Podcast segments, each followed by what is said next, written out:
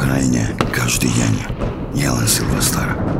Pomôžte deťom prežiť ten ďalší. w w w bodka magna bodka org. Liečme tu a teraz. Počúvate podcast Denníka N v redakcii. Ja som Monika Todová a mojimi hostkami sú moje dve kolegyne, reportérky Denníka N Veronika Prušová. Ahoj. Ahoj, dobrý deň všetkým. A Mária Benedikovičová. Ahoj. Dobrý deň, ahoj. Budeme sa rozprávať o tom, aký ste mali novinársky rok. Na úvod sa opýtam, čo bola pre vás pracovná udalosť z roka. Maj minulý rok si hovorila, že to bol Dušan Kováčík vo väzenskom úbore. Ja keď som sa teraz zamýšľala, že čo som cez rok písala, tak mne sa pred očami vynáral iba Robert Fico. Ja som mala celý rok naplnený predsedom Smeru a sú to možno také tri veľmi intenzívne okamihy, keď sme boli na prvom predvolebnom mítingu Smeru so skvelým kolegom Vladom Šimičkom v Rimavskej Sobote, tak Kultúrny dom bol naplnený ľuďmi a Robert Fico veľmi rázným hlasom a výraznými gestami ohlásil doslova: Boha, my ich vyženieme, nezostane po nich ani mastný flak. A ľudia na to reagovali veľmi silným potleskom. To bol veľmi intenzívny zážitok. A potom druhý je už spojený priamo s volebnou nocou, kedy v momente, keď bol známy iba exit poll, podľa ktorého to vyzeralo, že Smeru sa nepodarí vrátiť k moci, tak do volebnej centrály Smeru prišiel namosúrený a vystrašený Robert Fico, ktorý sa predral cez hľúčik novinárov. A potom nad ránom je to už burácajúci Robert Fico, ktorý sa držal zábradlia balkóna, lebo ho knísalo zo strany na stranu a so svojimi straníkmi veľmi bujaro už oslavoval volebné víťazstvo a spievali do spiaceho sídliska na Kráľovej Hôli a to bol naozaj že intenzívny zážitok. A ty si bola vlastne jediná, kto to natočil, ten spev z toho balkona. Ako to, že vlastne iba tebe sa to podarilo? To bola taká zvláštna súhra okolností, pretože hlasy sa spočítavali veľmi dlho a veľmi dlho nebolo jasné, že či sa es en es a Republika dostanú do parlamentu, čo bolo kľúčové pre Smer, lebo od toho sa odvíjalo, že či sa im podarí zostaviť nejakú vládnu koalíciu. A Robert Kaliňák v istom momente nad ránom prišiel medzi novinárov a tú volebnú noc rozpustil, že oni teda až na druhý deň budú komentovať výsledky. Tak sme si pobalili veci ako ostatní novinári a odišli sme z volebnej centrály. A potom ja som nad tým rozmýšľala, že vlastne no, všetci sa pobalili a Smeru sa môže začať párty. Volebné víťazstvo môžu veselo oslavovať bez novinárov, tak sme sa tam s Tomášom vrátili a natrafili sme na to, že tam naozaj prebieha bujara oslava a straníci spievajú na balkóne. Veronika, ty si minulý rok povedala ako svoju udalosť odsudeného Zoroslava Kolára. Tento rok to bolo čo? No, presne, keď som sa nad tým zamýšľala, tak vlastne ja mám zážitky iba zo súdnych siení. Vlastne, tam si strávila celý tam rok. Som, mám pocit, že tam som strávila väčšinu svojho pracovného času, čiže som pendlovala medzi Bratislavou a Banskou Bystricou, lebo mnohé z tých pojednávaní sú vlastne na Špecializovanom trestnom súde v Banskej Bystrici. Ale čo, keď mi povie, že môj pracovný rok, čo mňa prvé napadlo, tak to boli e, tie neskutočné zoznamy právoplatne odsúdených, e, potom zoznamy podozrivých za tie posledné tri roky, čo všetko sa vlastne podarilo po, vlastne vyšetrovať. A e, to... Na to si spomínam, lebo to bolo, to bolo strašne, akože síce taká, ja som to volala, že sekretárska práca, ale, ale to, mi, to mi podľa mňa odčerpalo dva roky života, tá príprava. Lebo ono, keby sa to vytlačilo, tak Veronika napísala jednu hrubú kroniku. Aj tento rok si bežala od Tatier k Dunaju?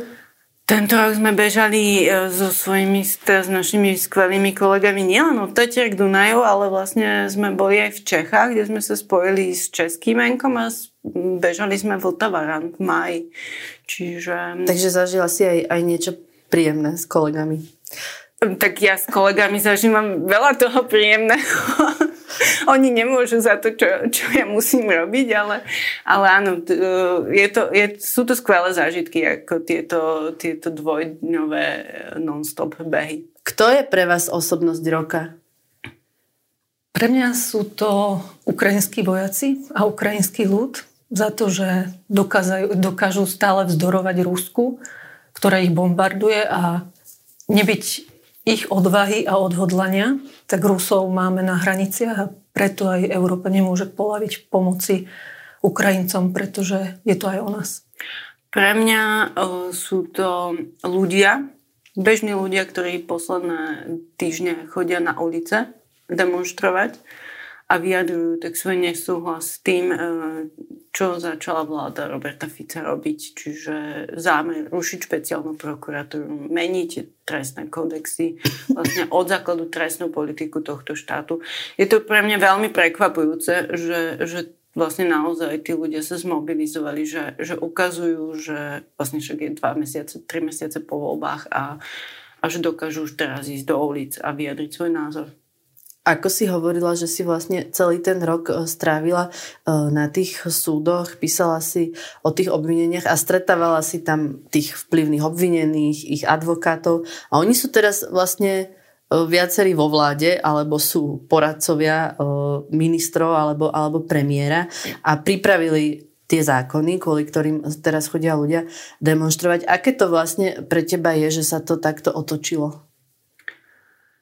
Ja to nebudem nejako hodnotiť, prosto beriem to ako fakt, že jednoducho ľudia rozhodli vo voľbách, máme slobodné voľby, ľudia rozhodli a to, že títo ľudia sa dostanú do funkcií, bolo viac menej jasné, lebo vlastne však ten Smer nemá iných ľudí, čiže siaha vždy len po tých, ktorých má, a, a tým pádom bolo jasné, že, že títo obvinení, obžalovaní budú mať nejaké funkcie.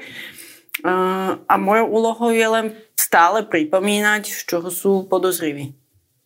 Keď ste sledovali tie tlačové besedy Roberta Fica, Smeru a aj to, čo robila tajná služba, mohli vlastne tí policajti a prokurátori z hľadiska tej verejnej mienky vyhrať? Urobili dosť pre to vysvetľovanie toho, čo sa deje pri tom vyšetrovaní? Toto by som možno nerada hodnotila z toho hľadiska, že či oni urobili dosť skôr. A to sa asi na tom zhodneme, že úlohou policajtov aj prokurátorov je vyšetrovať, odhalovať a usvedčovať páchateľov trestnej činnosti. A asi by to nemalo sa dávať im za vinu, že nedokázali to pred verejnosťou obhájiť, lebo ich úloha to nie je. Skôr je to o zodpovednosti tých politikov, ak sa dopúšťajú šírenia klamstiev o ich osobách vo verejnom priestore, a nad tým by sme sa mali zamyslieť. Ja len dodám, že asi úplne um, zle svoju prácu nerobili, keď teraz chodia tisíce ľudí na námestiach. To je vlastne aj dôkaz toho, že Že... časť verejnosti presvedčili o tom, že konajú na základe dôkazov a nie sú to vymyslené prípady. Hlavne tí policajti sú teraz predmetom šikany, začali ich teda prepušťať z práce. Oni ale viacerí mali ochranu toho úradu na ochranu oznamovateľov. Veronika, ako to teraz vyzerá vlastne s tými rozhodnutiami súdov, že či ten minister vnútra, keď ich prepušťal, sa mal obrátiť na ten úrad na ochranu oznamovateľov alebo nemal? Povedal už k tomu niečo krajský súd? Uh, tak tomu zatiaľ nepovedal žiaden súd nič, pretože zatiaľ všetky tie rozhodnutia sa týkajú len vlastne predbežných opatrení, aby, aby sa zastavilo vlastne to ich pre, uh, postavenie mimo služby. Uh, tam máme zatiaľ len tie prvostupňové rozhodnutia, rozhodnutia krajského súdu nie sú, čiže musíme si na to vlastne počkať ešte stále. A ono to asi môže trvať dlhé mesiace, kým vôbec ten krajský súd začne rozhodovať. To nie je o tej samotnej jasné. podstate, o tej samotnej podstate, o tých predbežných opatreniach podľa mňa každú chvíľu by sme sa mohli dozvedieť, lebo tam by to nemalo trvať dlho, ale, ale to nebude ešte uh, vlastne t- tá samotná pointa, uh, aby povedali, že, že uh, minister vnútra Matúš Šutaj Eštok sa musel obrátiť na úrad na ochranu oznamovateľov. Máte vy dve po voľbách pocit, že vaša práca bola nejaká zbytočná? Ja by som to takto nepovedala, že zbytočná, lebo um, skôr akože úlohou novinárov je pozerať uh, mocným na prsty, v tom nepolavíme bez ohľadu na to, aký je výsledok volieb. A ja to ani tak neberiem, že, že oni vyhrali, tí prehrali. Proste pokračujeme vo svojej práci ďalej. Tiež si nemyslím, že mojou úlohou je vlastne ovplyvňovať verejnú mienku nejakými komentármi alebo niečo podobné. Prosto robím si svoju prácu. Ak je niekto obvinený, obžalovaný a následne odsúdený, tak o tom napíšem. Nemám pocit, že by som nejakým spôsobom vsúvala komentatívne prvky do tých spravodajských textov, čiže vždy je to len o tom, ako ľudia rozhodnú a tí rozhody. Prejavila sa tá nenávisť, ktorú Smer šíril voči policajtom, prokurátorom a aj novinárom, nejak na vašej práci? Chodili vám nenávistné správy? Dialo sa vám niečo zle na verejnosti? Zažili ste niečo také nepríjemné? Našťastie ja na verejnosti som ešte nič nezažila. Dúfam, že sa to po tomto podcaste nezmení. Áno, chodia mi rôzne maily všelijakého typu. Aj o tom, že som stará a nemala by som chodiť do podcastov, takže možno príde ďalší. Ja som si dnes dala sako, aby som nevyprovokovala svojich hejterov, ktorí mi píšu, že chodím v pyžame. Tak možno to zafunguje a bude menej hejterských útokov, ale ja v podstate dlhodobo čelím veľkému hejtu. Nemôžem povedať, že by sa ma to nedotýkalo. Ide to pod kožu, ale snažím sa s tým bojovať. A v tvojom ono, prípade to nie je len hejt zo strany Smeru, ale aj Olano. Presne to chcem povedať, že ono to vôbec nie je iba o Smere, ale nenávistný, pardon, nenávistný slovník akéhokoľvek politika znamená, že o, sa to prelieva do útokov voči novinárom, čiže ktokoľvek s politikou šíri nenávistný slovník, robí terče z novinárov a potom čelíme neraz aj vyhrážkam. Čiže v tomto naozaj by bolo dôležité, aby sa nad tým zamysleli, že či je to adekvátne. Dá sa na to zvyknúť? Je to už dnes úplne že bežná súčasť novinárskej práce? Tak v mojom prípade je to bežná súčasť, pretože keď napíšem a už bohužiaľ akýkoľvek text, tak mi začne vybuchovať mobil, začnú mi vypisovať ľudia a častokrát vôbec nerozumiem, že, že, že čo ich vyprovokuje, lebo sú tam zhrnuté iba fakty, ale naozaj tá frustrácia v spoločnosti narastá, keď si začnem tie správy čítať a to, mi toto vyplýva. Zmenila sa nejak po voľbách atmosféra na súdoch? A teraz sa pýtam Veronika hlavne v tom kontexte, že aj nedávno si bola na pojednávaní, ktoré malo začať, týkalo sa Zoroslava Kolára, bývalého sudcu Molnára, začali tam obštrukcie, ospravedlnenky, to isté sa vlastne dlhodobo deje na Najvyššom súde v prípade Gašparovič-Víčan. Máš pocit, že, že tých obštrukcií je viac a že napríklad tí obžalovaní, že sú teraz takí akože odvážnejší to robiť? Ja si toto netrúfam hodnotiť. No tak mali sme chrípkové obdobie, znova ďalšia vlna covidu, tak všetci ochoreli, niektorí hodinu pred pojednávaním. Toto sa bežne akože dialo a deje. Vždy to v úvode tých súdnych procesov, či už obvine, obžalovaní, alebo ich obhajcovia skúšajú. A je to vždy o tom sudcovi, ako si dokáže urobiť poriadok a myslím si, že na tom špecializovanom trestnom súde to veľmi dobre zvládajú, že upozornia uh, tých uh, obžalovaných, uh, že ak budú pokračovať v podobných vlastne krokoch, tak napríklad veľmi rýchlo dostanú náhradných obhajcov a zrazu tí, po, tí vlastne regulárni už potom sú zdraví ako rybička po, počas celých uh, vlastne pojednávacích dní a nič takéto podobné sa nedeje, čiže Uh, ťažko mi hodnotiť, že či to vlastne naozaj súvisí, súvisí vlastne, a možno ani nie s voľbami, ale s tou pripravovanou novelou trestných kodexov, ktorá uh, vlastne sa dotkne priamo aj týchto obžalovaných už. Im sa vlastne to teraz oplatí naťahovať, pretože je lepšie vlastne, aby tá novela začala platiť a až potom došlo v ich prípade k právoplatnému rozhodnutiu. Je to tak? Mm, áno, ale väčšinou je to vlastne na prvostupňových súdoch, čiže Čiže aj tak by to, tak by stihlo. to do, stihlo na tom Najvyššom súde. Priznám sa, ja osobne som nikdy nepochopila tento typ obštrukcií, oddialovania začiatku procesu, ale prosto deje sa to tu vlastne pra, takmer v, pri každom z obžalovaných. Je, veľ, výnim, je veľmi málo výnimie, kedy vlastne naozaj začal proces hladko. Bolo na tých pojednávaniach niečo, čo ťa veľmi prekvapilo?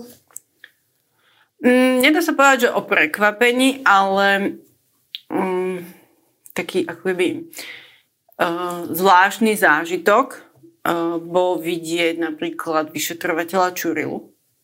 Vlastne on uh, Dva roky sme o ňom písali a nikto nevidel, ako vlastne vyzerá, pretože aj keď končili vo väzbe, tak mali tí vyšetrovatelia respirátory alebo teda rúška, boli krytí, čiže naozaj my sme ich nepoznali. A keď prišiel vlastne pán Čurila vypovedať v kauze ex-policajta Kaľavského, tak, tak to bolo vlastne veľmi zaujímavé ho počuť naživo a vlastne zistiť, že oni naozaj boli priatelia.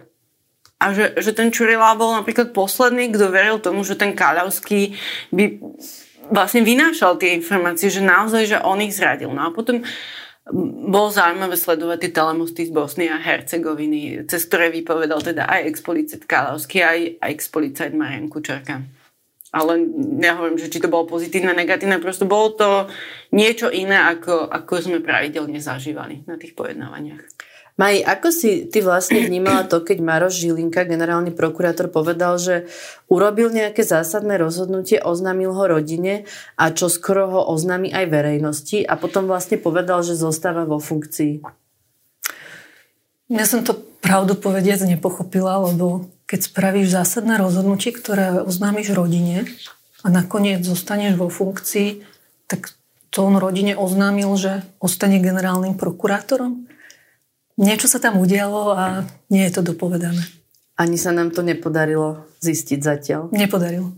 No, ak sa nemýlim, tak vlastne on vôbec za celý rok nedal žiadny normálny rozhovor a zrejme odkedy je vo funkcii. Čo to je, že generálny prokurátor žije vlastne takto izolovane od verejnosti, občas niečo napíše na Facebook, lebo nakoniec aj ten Trnka, aj Čížna robili tlačové besedy? Áno, ja by som uvítala, keby s médiami, ale aj s verejnosťou komunikoval inak, než len cez statusy na Facebooku. Ale prečo je uzavretý, mm, netrúfam si to hodnotiť, lebo nevidím do jeho hlavy, ale pamätáme si, že aj teba nevpustil na tlačovku pred dvoma rokmi spolu s reportérmi z Aktualit a zo Sme. A toto má podobné s Robertom Ficom, že nerad komunikuje s týmito médiami.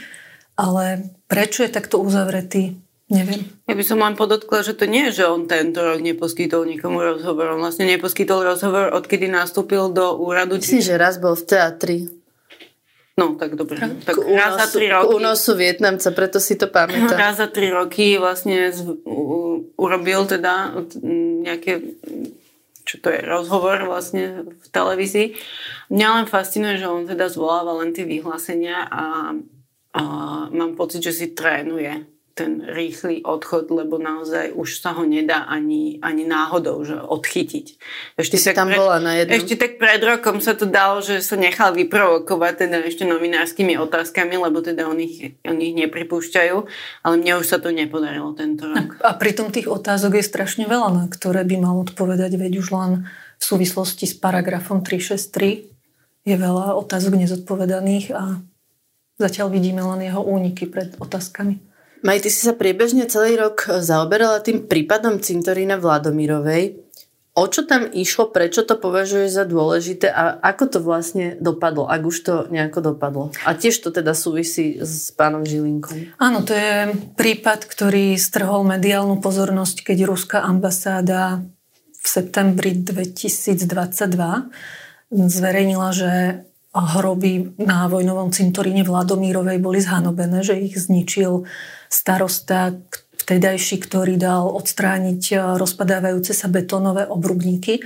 A práve Maroš Žilinka čelil kritike, že naletel tejto ruskej propagande a šíril hoax, čo on odmietal. Práve vtedy to dal vyšetrovať a dodnes to vlastne nie je uzavreté, hoci policajný vyšetrovateľ dvakrát navrhol podriadenému prokurátorovi Marošu, Maroša Žilinku, že by sa to malo uzavrieť, že naozaj tam k ničomu trestnému nedošlo, tie hroby neboli zhanobené, ale zatiaľ ten prípad stojí a, a stále nie je jasné, ako to dopadne a čo vysvetlil tento rok. A čo je zaujímavé, že Rusi osádzali tie betónové obrubníky v dvetisícštrnásť a tiež za veľmi záhadných okolností, pretože oni tam neurobili žiaden nejaký výskum. To bola v tom čase zarastená lúka, nebolo možné identifikovať, že kde presne boli tie hroby. A oni to od oka proste rozrili, nainštalovali betonové obrubníky a samotní pamiatkári upozorňovali, že oni vlastne ich mohli usa- osadiť aj cez uh, tela uh, neboštíkov, teda padlých vojakov.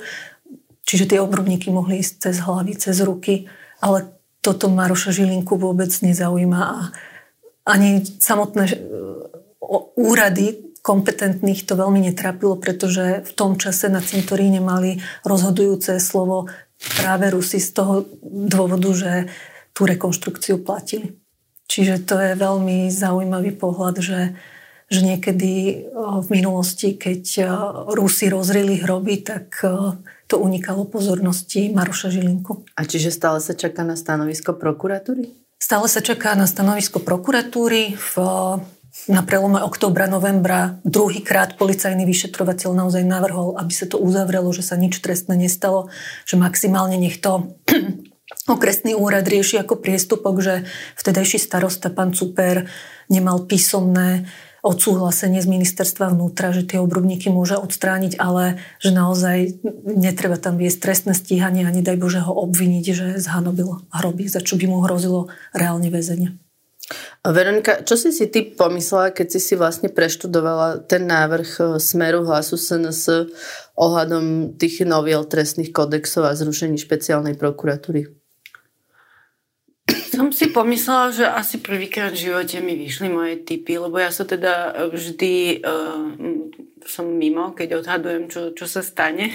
Zvôkazom sú aj tieto koncoročné podcasty naše.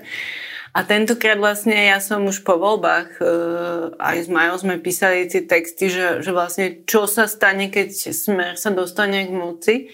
A vlastne sa to potvrdzuje. Uh, Maji, ty si robila rozhovor uh, s Luciou Bizoňovou, prokurátorkou úradu špeciálnej prokuratúry, ktorá nedoz- nedozoruje ani jednu z tých kvázi politicky citlivých kauz, alebo ako ich nazvať, ale tie vážne ekonomické veci. A ona hovorila, ako to ovplyvní vlastne aj tie, tie bežné prípady. A je to tak, že tie zákony sa nedajú napísať len pre politikov a toto bude nejaký nedomyslený efekt, ktorý vlastne sa môže aj obratiť proti tomu Smeru? Tak ono, s akým úmyslom a pre koho písali Robert Fico a spol tieto novely, tak to ťažko to len v to chvíli áno, povedať. Ale dá sa jednoznačne povedať, že tie paragrafy, tak ako sú momentálne napísané, tak môžu znamenať koniec politicky citlivých prípadov. A popri tom sa zväzú aj tieto prípady, ktoré s politikou nemajú nič spoločné a tiež sú tam podozrenia zo závažných zločinov.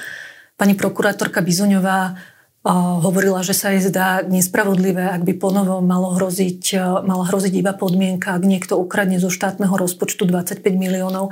A priamo ona sa pýta a kladie tú otázku, že či je toto v záujme spoločnosti.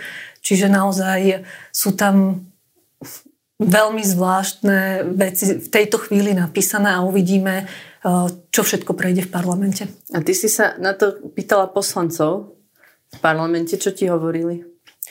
No, tak zase tie štandardné úteky pred kamerou, na ktoré sme zvyknuté, keď sa ich ideme pýtať konkrétne otázky a otázky, ktoré im nie sú pochuti, keď sa ne, ne, lebo my sa nepýtame, že aké je počasie alebo čo mali na obed. Nedozvedeli sme sa vlastne konkrétne, prečo by mala byť iba podmienka, ak niekto ukradne milióny zo štátneho, ale oni nemajú ani odpoveď na to, že prečo by sa malo poľaviť v ochrane životného prostredia, čo je naozaj, že sa tu pozeráme na klimatickú krízu, na to, že zemegula nám o chvíľu zhorí a, a my ideme akože povoliť odstreľovanie chránených zvierat. Vlastne nejak neargumentujú. Tak ja som mala pocit z toho videa, že mnohí napríklad pri tej otázke o tých dvadsaťpäť miliónoch e, boli prekvapení, že to tam naozaj je a spochybňovali vlastne, že čo tvrdíš. Čiže podľa mňa m, oni nestihli ešte veľmi tú novelu ani vidieť, teda otázne je, že koľko z nich ju aj uvidia. No zároveň prekvapení, že čo tam je, ale odhodlaní hlasovať za. Hm. Tak. Maroš Žilinka najprv povedal, že je to vykonateľné, keď sa to vlastne takto rýchlo zruší a prejde to rýchlo na tie krajské prokuratúry, tie spisy z toho úradu špeciálnej prokuratúry. Ale potom po dvoch protestoch povedal, že, že on by prijal také opatrenie, že by tie spisy zostali prokurátorom úradu špeciálnej prokuratúry. Čo to znamená toto jeho stanovisko a, a naozaj sa to dá, tak ako on hovorí? Myslím si, že sa to dá, pretože on môže rozhodnúť o odňatí veci. Čiže aj keď spis na krajskej prokuratúre a prokurátor daný bude, ktorý to doteraz dozoroval, pridelený na generálnu prokuratúru, tak on môže urobiť, že ten spis dostane ten dotyčný prokurátor, ktorý to doteraz vyšetroval. Len je to v, úplne, v úplnom rozpore s tým, čo, čo tá novela vlastne chce a čo, čo chce. Chcú predstavitelia tejto vládnej koalície, pretože z ich vyjadrení aj z vyjadrení Roberta Fica je zrejme, že oni chceli odstaviť tých konkrétnych prokurátorov od konkrétnych spisov, čiže... Mm, a, a tak je napísaná tá novela. A tak je to presne napísané, čiže... čiže... A, a Maroš Žilinka vlastne v tom stanovisku vôbec nevysvetľuje, že ako chce dosiahnuť, aby to... koalícia neschválila. Prečo vlastne on vyrokoval nejako ten ústup? Prečo vlastne on rovno nepovie, že sa nemá zrušiť špeciálna prokuratúra, keď im tie prípady chce nechať? Tak, lebo už raz povedal, že je to vykonateľné a tak ako nevie odvolať svoj hoax o hroboch Ladomírovej, tak nemôže už teraz spätne povedať, že to vykonateľné nie je. A, ale ja si úprimne myslím, že prečo vydal to stanovisko, tak to bolo nie, že sa ozvala rada prokurátorov, ale to, že naozaj e, sa ozvala časť vlastne tých prokurátorov z dola. Ja si to vysvetľujem, vysvetľujem naozaj tak, že, že on dostával tie reakcie tých konkrétnych ľudí, ktorí, ktorí by tie spisy mali dostať a ktorí mu vysvetľujú, že to jednoducho nie je reálne popri ich práce zvládnuť ešte aj takéto spisy. A keď si vezmeme, že rok a pol riešia prípad Ladomírová na krajskej prokuratúre v Prešove a teraz im tam majú prísť prípady zo špeciálu. Veľké daňové podvody. Prípady pani Bizoňovej, tak, tak, to vyzer, tak to ich muselo vystrašiť. Ale, Ale to pritom nie je, že teraz by sme my chceli dehonestovať prácu tých krajských prokuratúr a okresných prokuratúr. Určite nie, len jednoducho to nie je fyzicky zvládnutelné. Spomenula si, že v pondelok sa mal začať ten proces so Zorom Kolárom a Richardom Molnárom.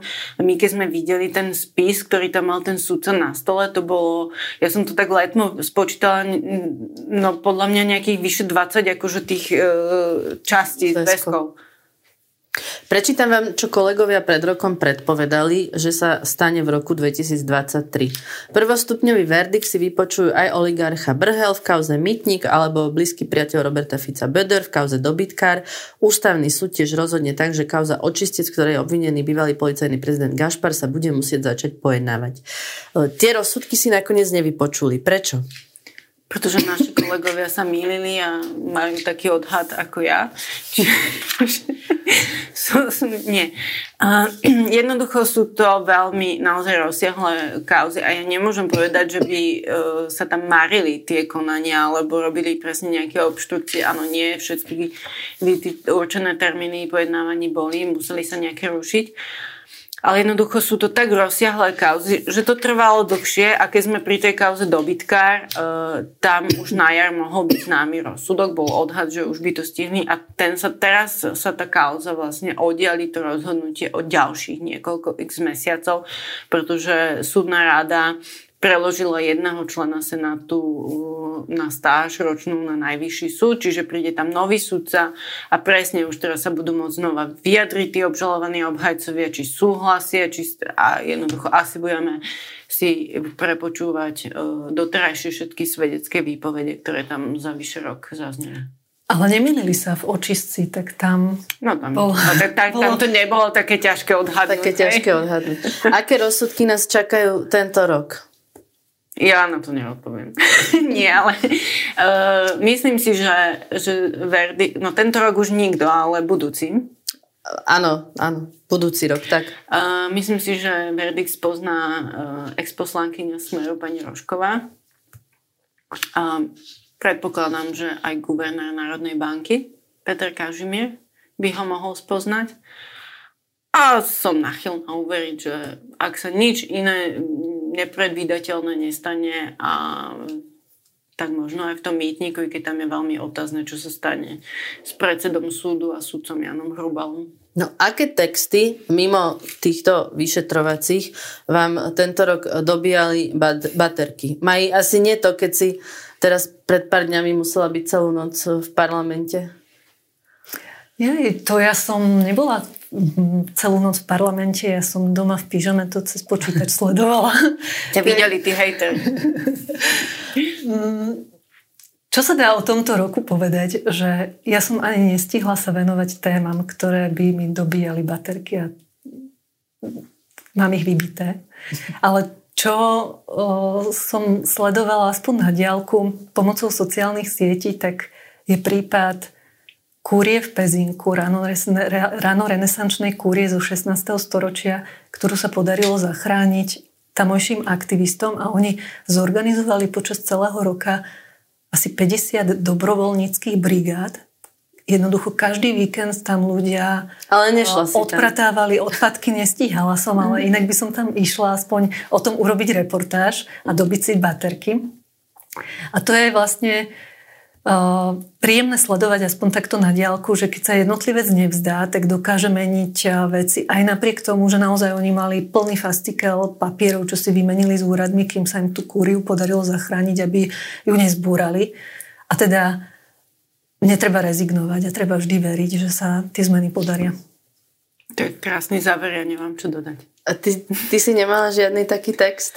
Áno, práve uh, som, som tiež zistila, že vlastne tento rok sa mi nepodarilo vlastne viac menej žiaden iný text taký na dobitie bateriek. Mala som jedno výnimočné stretnutie a to bolo vlastne s afgánskou režisérkou Sahrou Karimi.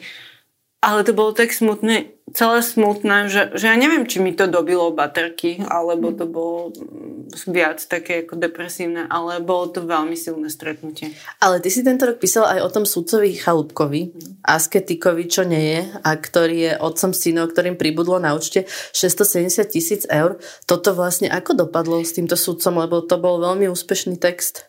Áno, uh, aj som si vypočula, že som ho zosmiešnila a pritom naozaj to tak je. Uh, začalo sa totiž to už disciplinárne pojednávanie s týmto sudcom. Uh, a možno sedemnásteho, tuším sedemnásteho januára, alebo teda v polke januára sa dozvieme možno už verdikt, uh, ako to s ním dopadne. Čiže nebolo to zatiaľ? Nie je to zatiaľ, nie je to zatiaľ rozhodnuté, zatiaľ naozaj viac ako štyri hodiny vypovedal on pred disciplinárnym senátom. A evidentne, že ani členovia senátu nepochopili vlastne jeho vysvetlenie. Nielen tak ako súdna rada, ktorá vlastne iniciovala to disciplinárne konanie, ale ani členovia senátu. Lebo viackrát tam zaznela otázka pán sudca, ale prosím, vysvetlite nám to. Ja sa to snažím pochopiť a nejde mi to. Skúste nám to ešte raz vysvetliť, teda ako on žil. Aby sme vysvetlili, jemu vlastne neubúdali peniaze na svojom účte a hovoril vlastne, že viac menej ho živili, alebo teda kupovali mu aj potraviny, alebo mu požič- darovávali peniaze, z čoho on žil. Jeho rodičia, potom vlastne rodina jeho manželky. Takže vlastne oni nestihli nič utrácať a ešte sa podarilo vložiť aj tých sedemsto tisíc na účty tých synov. Hm. Stretli ste ako novinárky tento rok niekoho inšpirujúceho, koho ste nepoznali predtým? Ja som tu rozmýšľala, ale keďže sme sa celý rok zaoberali len ľuďmi v putách, tak... tak môžeš povedať nejakého prokurátora, že si stretla. Áno, tam je viacero inšpiratívnych ľudí, ktorí si robia poctivo svoju robotu a veria, že ju dotiahnu do konca. Ale možno by som na to odpovedala, že mňa vždy poteší, keď sa ľudia neboja no- rozprávať s novinármi. A ja si zopakujem tú Sahru Karimi. Bolo to pre mňa naozaj veľmi hlboké stretnutie.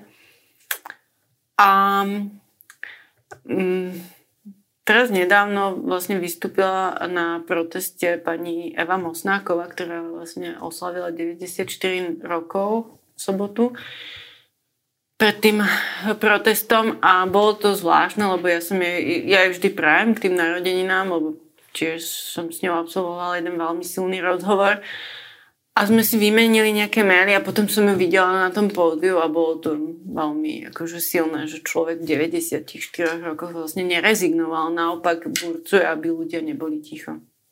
Tak vám ďakujem veľmi pekne za tento podcast. Želám vám, aby ste budúci rok nemali taký ťažký, aj keď keby som to mala predpovedať, tak asi sa obávam, že to možno bude ešte horšie ako to, čo ste zažívali doteraz. To bola Mária Benedikovičová. Ďakujem za pozvanie a šťastný nový rok. A Veronika Prušová. Ďakujem za pozvanie. Počúvali ste podcast v redakcii, ja som Monika Todová a do počutia na budúce.